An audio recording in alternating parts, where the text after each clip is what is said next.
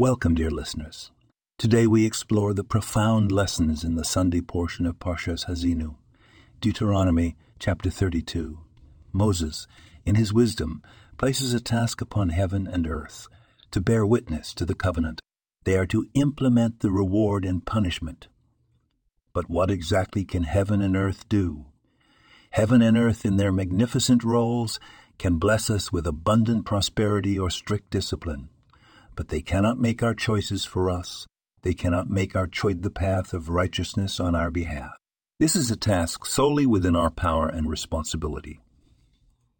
In this same chapter, Moses refers to the divine as the rock, the rock of ages. His work is flawless, even when we struggle to understand his ways. When we face hardship, we are reminded to maintain our faith, for our Creator will always fulfill his words. Even amid the most challenging situations, we must remember that his plans are perfect. Moses also questions why one would disrespect our Divine Father.